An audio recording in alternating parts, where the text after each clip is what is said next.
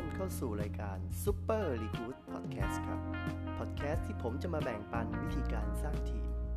หากคุณเป็นอีกคนหนึ่งที่เคยชวนจนท้อ สอนจนลานี่คือ Podcast ของคุณครับ คุณอยู่กับผมครับ และพีภูนพาณิชย์ในช่อง Mac Channel ครับ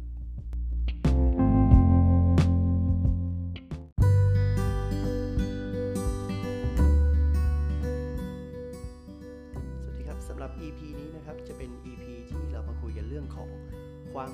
ลับของกลวยการรีคูดนะครับ ซึ่งต้องบอกว่าวันนี้เนี่ยการที่เราได้รู้ถึงความลับของกระบวนการต่างๆ ในเรื่องของการชวนคนหรือการสร้างทีมนะครับ จะทำให้เราสามารถทำงานได้มีประสิทธิภาพยิ่งขึ้น แน่นอนครับ ถ้าหากวันนี้ท่านมีปัญหาที่เรียกว่าเ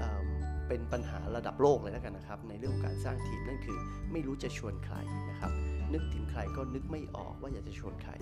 ผมกำลังจะบอกว่าท่านกำลังเป็นเจ้าของคำถามที่มีราคาแพงมากๆนะครับ เพราะว่าถ้าท่านกำลังใจตกนะฮะจากการชวนคนหรือกำลังเบื่อจากการชวนคนอยู่นะครับ ไม่ว่าจะเป็นเหตุผลที่เราไปชวนแล้วเขาไม่มา หรือบางคนที่ชวนมาเขาก็ไม่สนใจ ส่วนที่สนใจก็ทำไม่จริงซะอีกนี่ส่วนที่ทำจริงก็ทำได้ไม่ทนทำได้ไม่นาน ส่วนที่อยู่นานอยู่ทนก็ผลงานไม่ดี และหลาย ๆ คนช้ำใจเข้าไปอีกครับ ไปเห็นคนผลงานดีๆ ก็มีแต่ของทีมอื่นเขาทั้งนั้น ซึ่งปัญหาดังกล่าวเนี่ยนะครับมาจากหลายสาเหตุ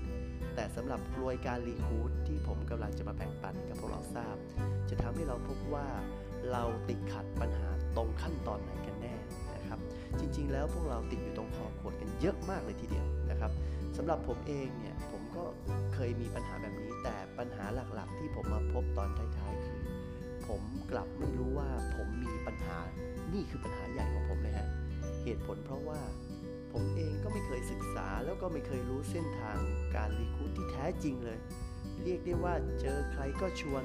คิดว่าใช่ก็ชวน ไม่ใช่ก็ชวน ไม่มีหลักไม่มีเกณฑ์อะไรเลยนะฮะ ถ้าผมจะเปรียบเทียบให้ง่ายเข้านะฮะ ผมเปรียบเสมือนการชวนคนเหมือนการวิ่งเทลวิ่งขึ้นภูเขาฮะ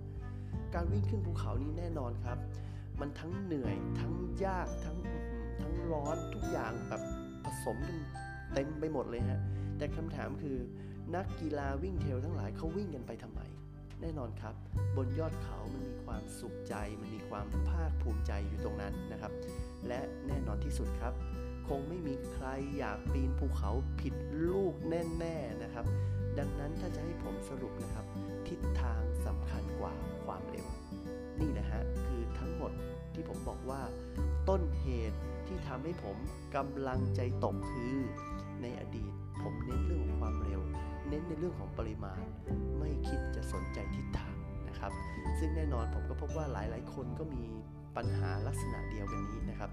หลังจากที่ผมตกผลึกและได้ลองผิดลองถูก ต้องเรียกว่าลองผิดมาเยอะมากทีเดียวนะครับ ผมก็พบว่ากลวยการรีคูดหรือกลวยกรองพวกนี้เนี่ยสา ช่วยผมได้เยอะเลยทีเดียว อย่างน้อยที่สุดผมไม่ได้เร็วเท่าเดิมแน่ ๆ แต่สิ่งที่ผมกำลังทำมันอยู่ในเส้นทางที่ถูกต้องนะครับ และเมื่อเราอยู่ในเส้นทางที่ถูกต้อง ความเร็วเมื่อเรากำลังมากพอ เราค่อยสปีดที่ดับก็ได้นะครับ โอเคครับสำหรับกลวยกรองการรีคูดนี้ช่วยอะไรได้บ้างหนึ่งเลยนะครับ ช่วยให้เราไม่หลงทาง ช่วยให้เราชัดเจนว่าเราอยู่ในเส้นทางที่ถูกต้อง แน่นอนเมื่อเรารู้ว่าเราอยู่ในเส้นทางที่ถูกต้อง เราจะไม่กำลังใจตกนะครับ แม้เราอาจจะเดินช้าไปสักหน่อยนะครับ แต่ก็อย่าให้ช้าจนถึงขนาดเต่าไล่กัดยางได้นะครับสองครับกลวยนี้จะช่วยทำให้เราสามารถนะครับ ได้ใช้เวลาของเราเองอย่างมีประสิทธิภาพนะครับ เพราะกลวยนี้จะทำให้เราได้ทำงานกับคนที่เขาเอาจริงเท่านั้นครับนะครับ เพราะว่า